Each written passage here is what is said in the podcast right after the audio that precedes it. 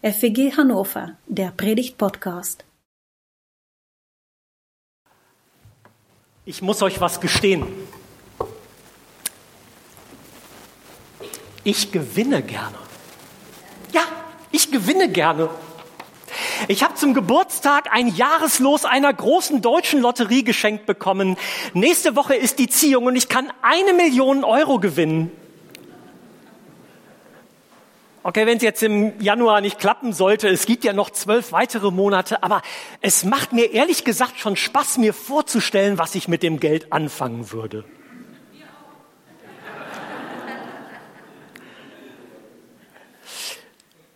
Dass ich das letzte Mal was gewonnen habe, das ist schon einige Jahre her. Da habe ich äh, den Besuch in einem großen deutschen Medienhaus in Berlin gewonnen und war zwei Tage mit meiner Tochter Anina da. Das war echt cool. Ja, ich gewinne gerne. Aber ich muss euch noch was gestehen. Ich gewinne viel zu selten.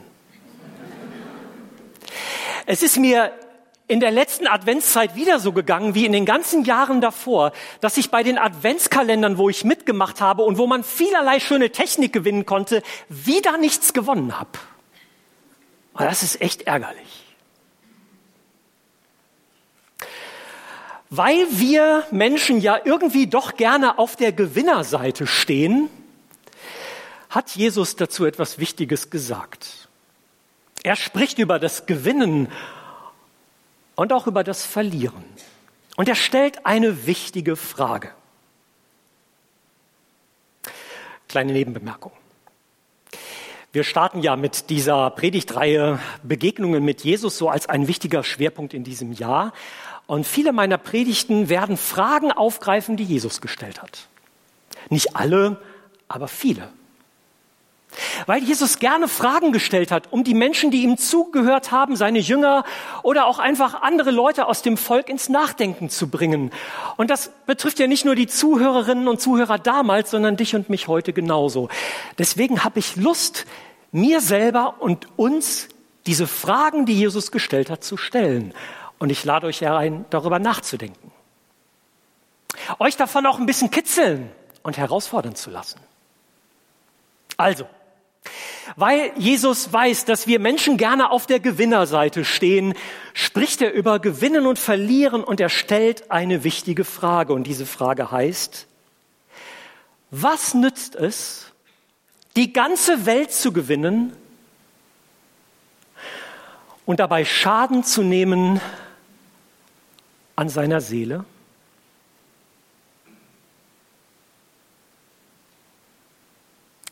Wichtige Frage. Gucken wir noch mal einen kleinen Blick äh, in den Textzusammenhang und deswegen lese ich euch noch zwei Verse, die davor stehen. Jesus predigt. Jesus war ein begnadeter Prediger. Das kriegten viele Leute mit, die gesagt haben, wenn Jesus predigt, wenn der über Gott spricht, wenn der vom Reich Gottes spricht, dann hat das eine ganz andere Kraft als so viele andere, die vom Reich Gottes sprechen. Und so predigt Jesus und er redet zu seinen Jüngern und vielen anderen Menschen im Volk und er sagt Folgendes. Und er rief zu sich das Volk samt seinen Jüngern und sprach zu ihnen, will mir jemand nachfolgen, der verleugne sich selbst und nehme sein Kreuz auf sich und folge mir nach. Denn wer sein Leben behalten will, der wird's verlieren. Und wer sein Leben verliert um meinetwillen und um des Evangeliums willen, der wird's behalten. Denn was hilft es dem Menschen, die ganze Welt zu gewinnen und Schaden zu nehmen an seiner Seele? Drei Facetten an dieser Frage sind mir wichtig. Die erste heißt gewinnen wollen. Die ganze Welt gewinnen. Davon spricht Jesus. Gut, und ich sage jetzt so, es muss ja nicht gleich die ganze Welt sein, Jesus, aber ein bisschen mehr als im Moment. Das wäre doch schön. Das wird mich freuen. Das wird mir gut tun. Du weißt ja, Jesus, ich habe jetzt ein Los. Wir Menschen gewinnen gerne, weil Gewinnen glücklich macht. Also Behaupte ich jetzt jedenfalls mal so. Bei mir ist es definitiv so. Ich vermute mal, dass es bei den meisten von euch auch so ist. Gewinnen macht glücklich. Und als ich ein Bild gesucht habe, um das zu veranschaulichen, bin ich auf das da gestoßen. Seht ihr, äh, Braille? Ja, guckt mal. Ich weiß nicht so genau, was diese beiden Kinder da am PC machen, aber der Junge scheint eindeutig irgendwas gewonnen zu haben, vielleicht bei einem Spiel. Und das Mädel guckt mit großen erwartungsvollen Augen. Ich finde das großartig. Gewinnen macht glücklich. Hat was mit Freude zu tun, mit Glück. Kann einem Anerkennung einbringen. Boah, das hast du gewonnen. Cool. Kann Erfolg mit sich bringen mein von Herzen bevorzugter Fußballclub hat Fanschals im Angebot und ein Fanschal heißt seit Jahrzehnten Erfolge. Und da könnt ihr nachlesen, welche Titel der SV Werder alles geholt hat. Mehr als ihr vermutet. Etwas zu gewinnen bringt Anerkennung mit sich. Und manchmal lösen Gewinne auch Probleme. Auch in der Adventszeit äh, gab es ja in Spanien, da gibt es jedes Jahr diese große Lotterie El Gordo. Ich weiß nicht, ob ihr das kennt. Das ist schon äh, hochinteressant zu verfolgen, wie da die Auslosung passiert. Aber da kann man richtig dickes Geld gewinnen. Und ich las hinterher ein Interview mit einem der Gewinner, der davon erzählte, was er mit diesem Gewinn, wie er die Schulden seiner Familie mit diesem Gewinn ausgleichen kann. Manchmal kann Gewinnen auch Probleme lösen. Gewinnen macht glücklich. Wir Menschen wollen gerne auf der Gewinnerseite stehen und mal Hand aufs Herz. Wer verliert schon gerne? Verlieren ist doof, oder? Wenn Jesus das so sagt, dann geht es dabei aber um mehr als Gewinnen bei Glücksspielen oder Lotterien. Es geht um etwas ganz Grundsätzliches, das in unserem Herzen verankert ist, nämlich die Sehnsucht nach Glück. Die Sehnsucht nach Zufriedenheit. Die Sehnsucht nach einem erfüllten Leben. Und das betrifft, glaube ich, die meisten Menschen, wenn nicht sogar alle. Wir tragen diese Sehnsucht tief in unseren Herzen. Und wir unternehmen eine ganze Menge, um dieser Sehnsucht zu begegnen, um das Leben schön zu gestalten, um es auszukosten, um möglichst viel herauszuholen, um es festzuhalten und zu sichern, um etwas zu erreichen.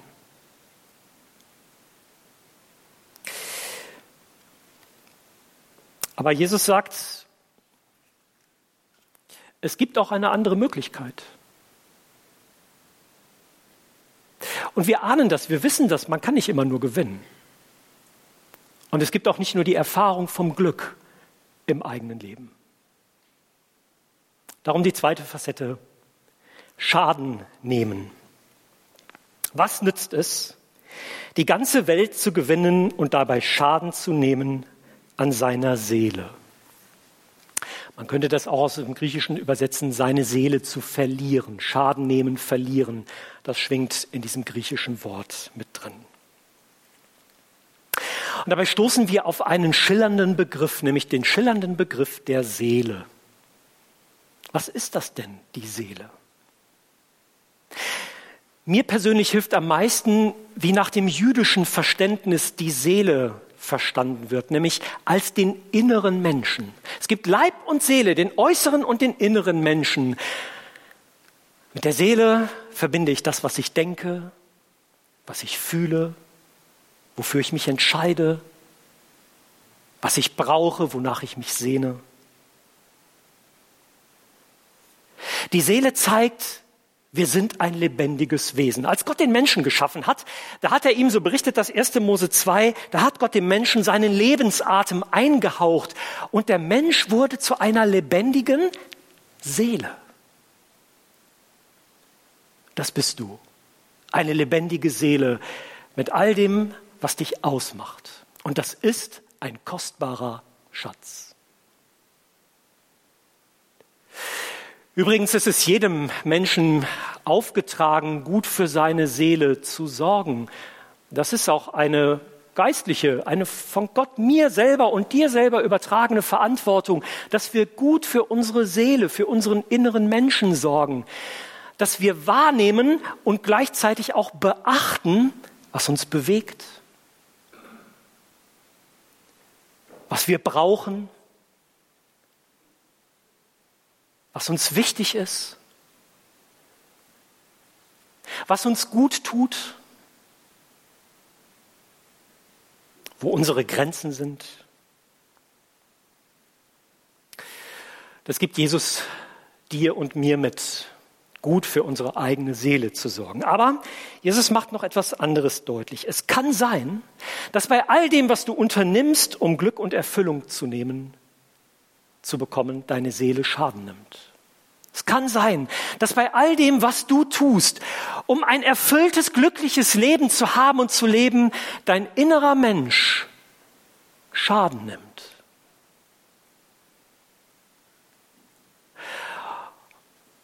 Und das regt mich an, gemeinsam mit euch darüber nachzudenken, wie kann das sein? Ich hätte es jetzt cool gefunden, wenn ich Jesus fragen könnte. Sagen, Jesus, kurze Rückfrage an dieser Stelle. Kannst du noch mal kurz erklären, wie genau du das meinst? Also lasst uns mal ein bisschen im Kontext dessen, was mich selber bewegt und was wir in unserer Zeit beobachten können, überlegen. Und ähm, das, was Jesus sagt, das ist ja schon ziemlich pointiert, zugespitzt. Und ich versuche jetzt einfach mal nur so ein paar Bereiche anzureißen und tue das auch so ein kleines bisschen pointiert, zugespitzt. Aber ich glaube, wir kommen damit auf unterschiedliche Spuren. Also, da ist zum Beispiel jemand, der investiert alles in seinen beruflichen Erfolg.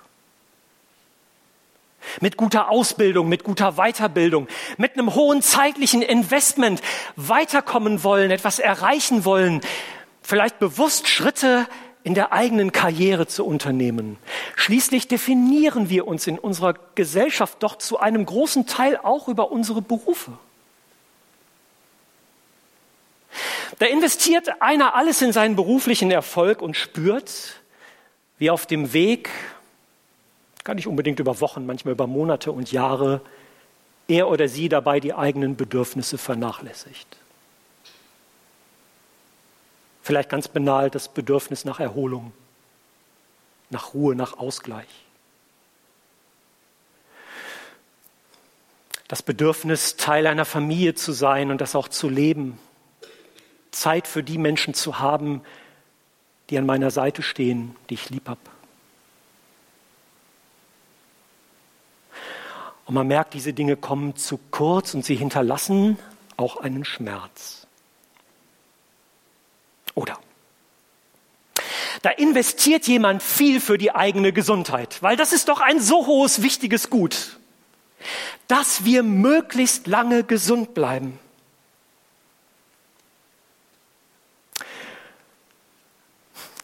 Neulich hat meine Frau in der äh, Stadtmitte äh, ein Schmerzmittel gekauft und wir bekamen die Apothekenumschau mit.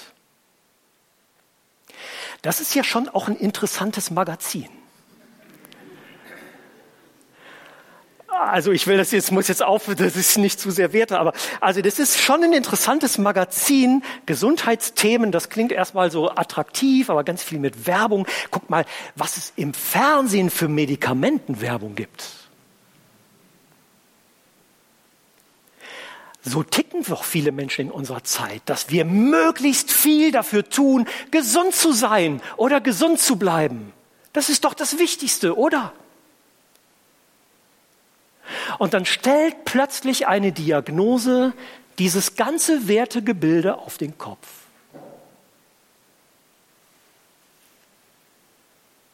Oder? Da strebt jemand einem Ideal von Schönheit an. No, man sieht sich selber ja morgens im Spiegel. Und dann hat man vielleicht die ein oder anderen Bilder in der Werbung oder auf Social Media im Blick und denkt, hm, da ist noch Potenzial. Da ist noch Luft nach oben. Wie gut, dass es Möglichkeiten gibt, dass ich an mir arbeiten kann und mich verbessern kann. Da strebt jemand ein Ideal von Schönheit an und merkt irgendwann, dass er oder sie das nicht erreicht.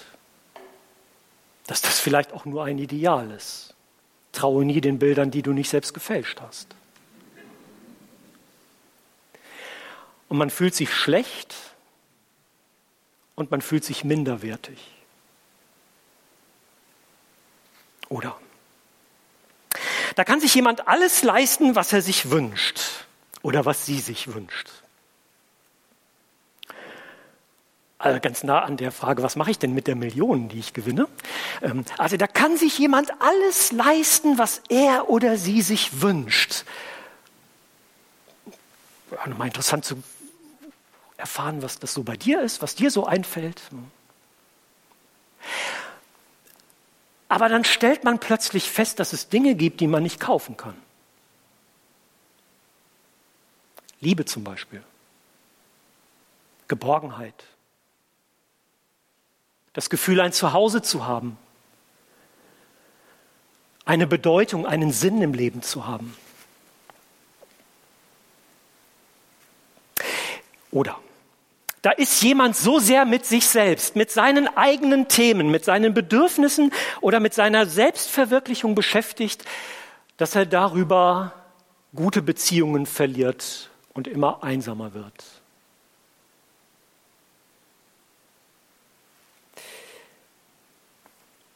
Was nützt es, die ganze Welt zu gewinnen und dabei Schaden zu nehmen an seiner Seele?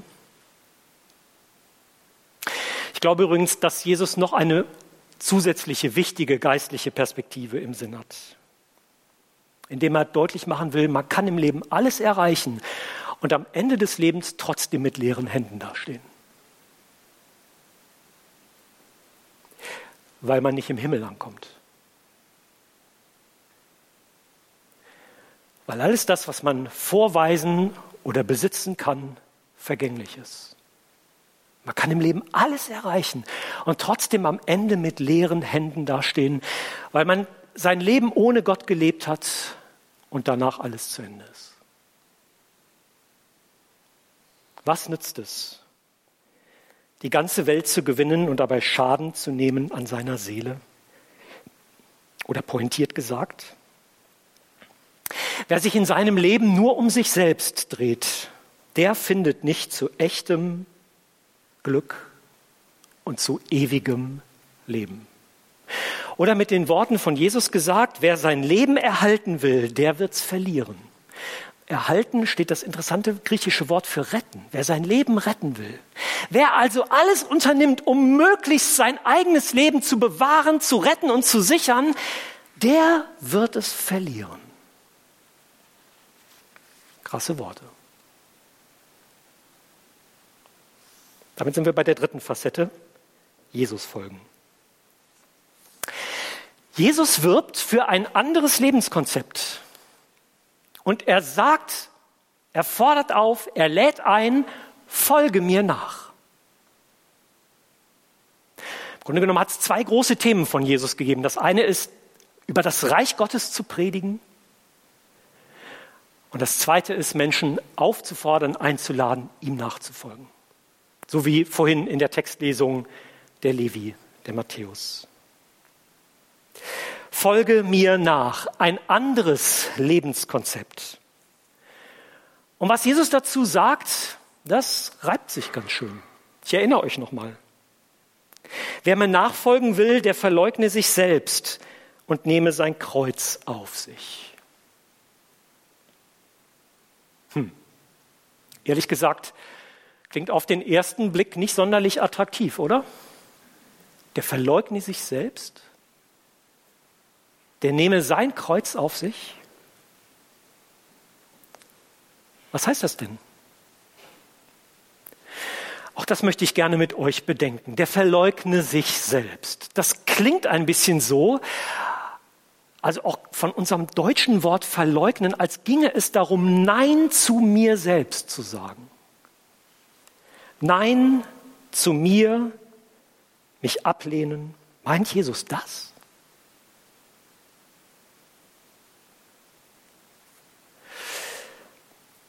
Ich bin überzeugt, dass Jesus das so nicht meint, weil es der biblischen Botschaft widerspricht. Der biblischen Botschaft, die sagt, dass jeder von uns ein einzigartiges Geschöpf Gottes ist und dass Gott aus Liebe zu jedem Menschen Ja sagt und deswegen ich auch zu mir, so wie ich bin, auch wenn ich einem Schönheitsideal nicht entspreche, Ja sagen darf. Mich annehmen, so wie Gott mich geschaffen hat. Das ist ein so wichtiger Kern biblischer Botschaft.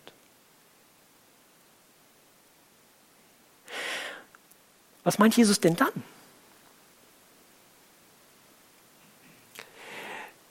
Ich bin überzeugt davon, dass Jesus sagt, gib deine Selbstbestimmung auf und lass dein Leben, dein Denken, dein Handeln von mir prägen.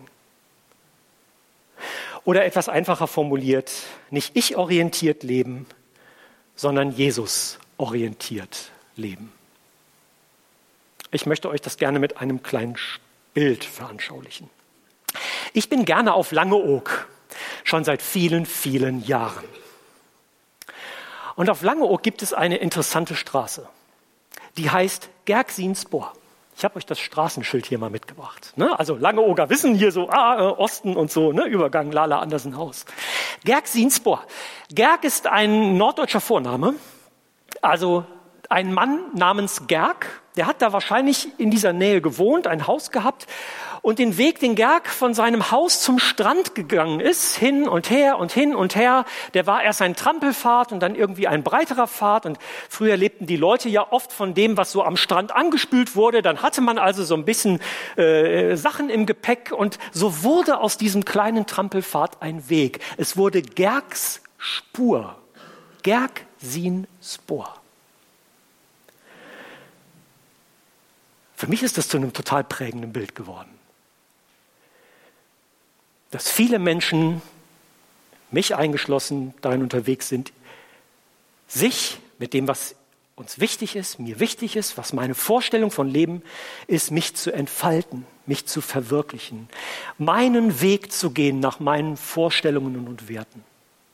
Martin Sinsbohr. Aber wenn Jesus einlädt zu einem alternativen Lebenskonzept und sagt, folge mir nach, dann geht es nicht um Gerg Sinsbohr oder Martin Sinsbohr, sondern es geht um Jesus Sinsbohr. Seht es? Es geht darum, Jesus und seiner Spur nachzufolgen, zu sagen, nicht das, was ich an dieser Stelle denke, wie mein Wertekanon ist, ist entscheidend, sondern ich will mich orientieren an dem, was Jesus wichtig ist. An den Werten, die Jesus gelebt hat, gelehrt hat. Wie er uns zeigt, was Gottes Willen ist, was Gott wichtig ist für mein und für dein Leben. Jetzt kann man fragen, wie kriege ich das denn raus? Das ist ja eine echte Challenge, eine echte Herausforderung.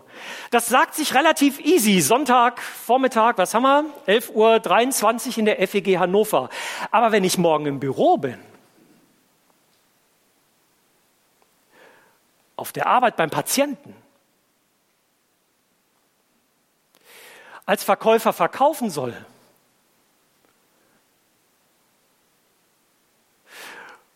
und ein Gespräch mit meiner Chefin habe, wie ist das denn dann?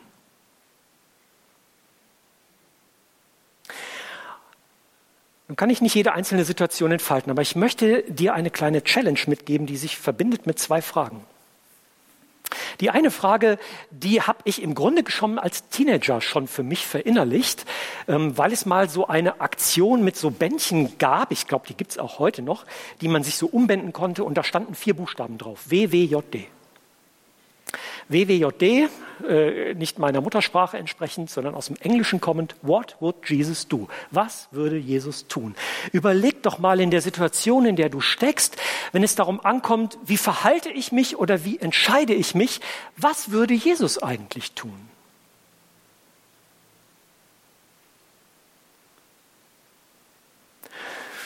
Und wenn du dich fragst, wie kriege ich das denn genau raus? Vielleicht ist es ja auch, wenn ich nicht so richtig weiter weiß, jemand anders zu fragen oder Alex zu fragen. Alex, sag mal, was denkst du denn dazu? Was würde Jesus darüber denken? Was sagen vielleicht die Geschwister in meiner Gemeinde? Denn wir sind doch gemeinsam unterwegs, Jesus nachzufolgen. Und es ist gut, sich gegenseitig zu helfen und, zu unterstützen. Was wäre in der Situation das, was Jesus entspricht? Guck in die Bibel. What would Jesus do? Was würde Jesus tun? Das ist die eine Frage. Die zweite, die greift im Grunde genommen die Jahreslosung diesen Jahres aus, auf. Und die heißt, was entspricht der Liebe? Alles, was ihr tut, soll in Liebe geschehen. Das ist die Jahreslosung diesen Jahres, 1. Korinther 16. Was entspricht der Liebe? Was entspricht der Liebe zu Gott? Jesus sagt doch, das ist das höchste und wichtigste Gebot. Du sollst Gott, den Herrn, lieb haben, von ganzem Herzen, von ganzer Seele, mit deinem ganzen Willen, mit deiner ganzen Kraft. Was entspricht der Liebe zu Gott? Was entspricht der Liebe zu meinem Nächsten? Und was entspricht der Liebe zu mir selbst? Und da meine ich nicht die narzisstische Liebe, sondern die gesunde Selbstliebe.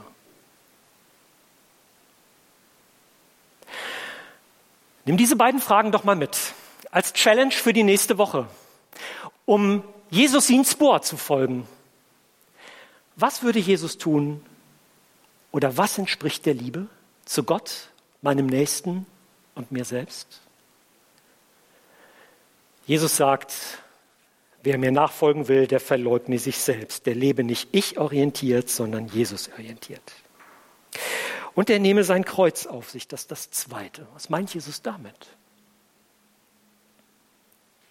Also jedenfalls nicht das, was man so geflügelt als geflügeltes Wort hier und da hört. Jeder hat doch so sein Päckchen zu tragen. Kennt ihr das? Ich kenne das, kommt immer mal wieder.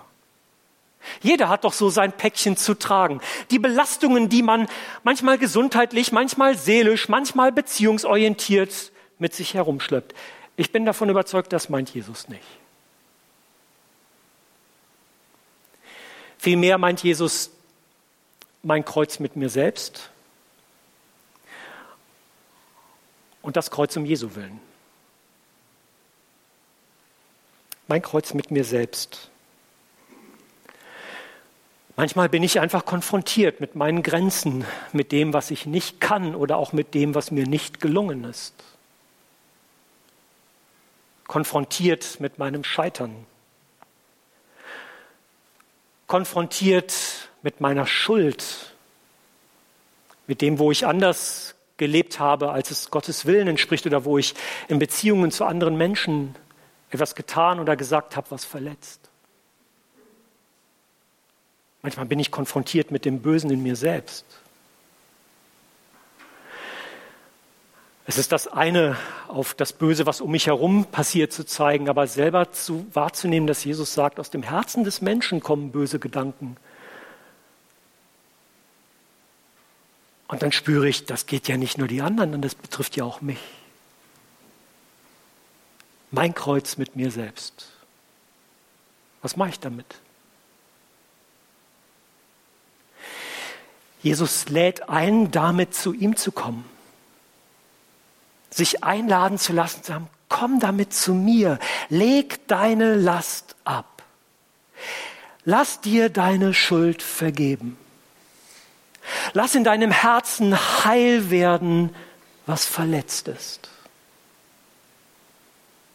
Das ist das eine. Und dann gibt es noch das Kreuz um unseres Glaubens willen, das Kreuz um Jesu willen mutig, gehorsam zu leben, Jesus zu folgen, auch wenn eine Mehrheit Dinge vielleicht ganz anders sieht.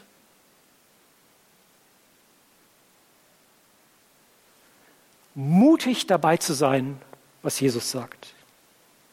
Vielleicht auch blöde, spöttelnde Bemerkungen anderer Leute zu ertragen.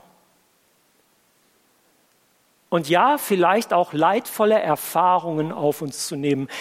Ich glaube ja, dass wir das in unserem Land, auch als Christinnen in unserem Land, gar nicht so doll erleben, wie das andere Menschen auf dieser Welt, andere Christinnen und Christen auf dieser Welt erfahren. Aber Jesus schließt das auch mit ein. Der verleugne sich selbst und nehme sein Kreuz auf sich. Nachfolge als alternatives Lebenskonzept heißt, Jesus orientiert zu leben. Und jetzt möchte ich euch auf den entscheidenden Punkt aufmerksam machen, auf den es ankommt.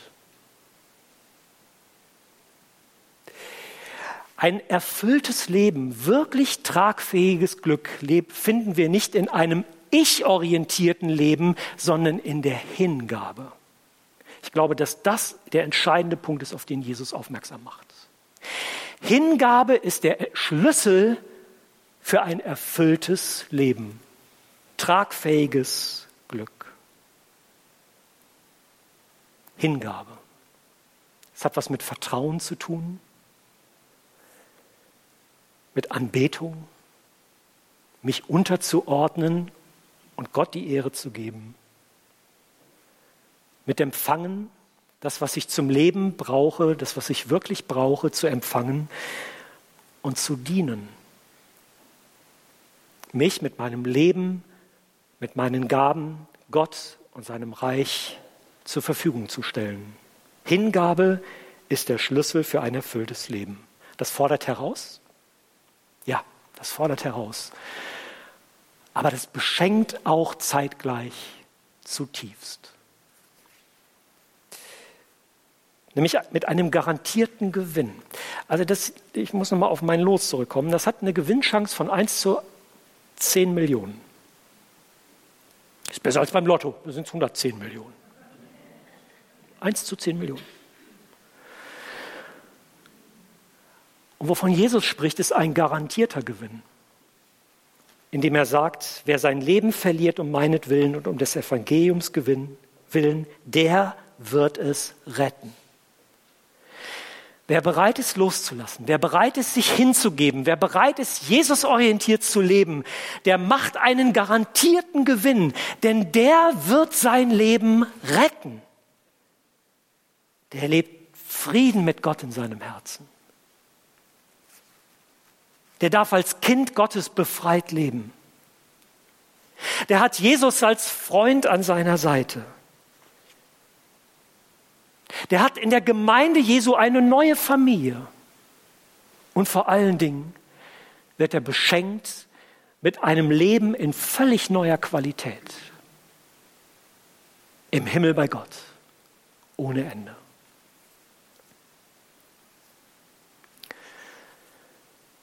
Was nützt es, die ganze Welt zu gewinnen und dabei Schaden zu nehmen an seiner Seele? Fragt Jesus dich heute Morgen. Und er will uns ins Nachdenken bringen. Wer oder was soll mein Leben bestimmen? Und wer oder was macht meine Seele satt? Und ich bitte dich heute Morgen herzlich, nimm diese Frage mit und bedenke sie und hab den Mut darauf, eine Antwort zu geben. Was nützt es, die ganze Welt zu gewinnen und dabei Schaden zu nehmen an seiner Seele? Ich ermutige dich, mit deiner Sehnsucht nach Glück zu Jesus zu kommen. Ihm den Schaden, den du in deiner Seele spürst, anzuvertrauen und ihm zu folgen auf Jesus Sinsbor. Denn Jesus sagt, ich bin gekommen, damit sie das Leben haben und volle Genüge. Leben im Überfluss. Amen. Wir beten.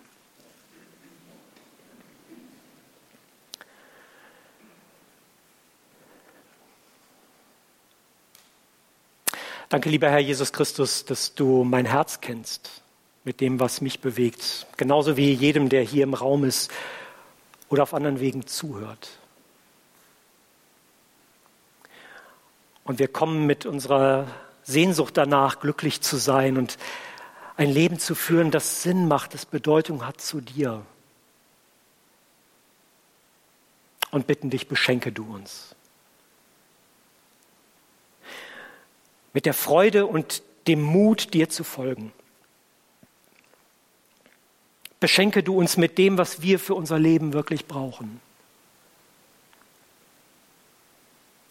Beschenke du uns mit Leben, das nicht mit dem Tod endet, sondern in den Himmel mündet.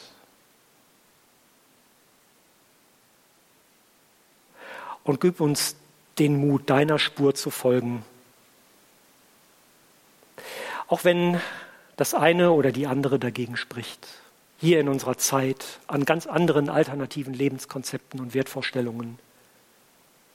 Danke, dass du uns Leben im Überfluss schenkst. Dafür ehren wir dich und beten dich an. Amen. Das war der Predigt-Podcast der FEG Hannover. Wenn er euch gefallen hat, abonniert ihn gerne und informiert euch über aktuelle Veranstaltungen auf hannover.feg.de. Vielen Dank fürs Zuhören.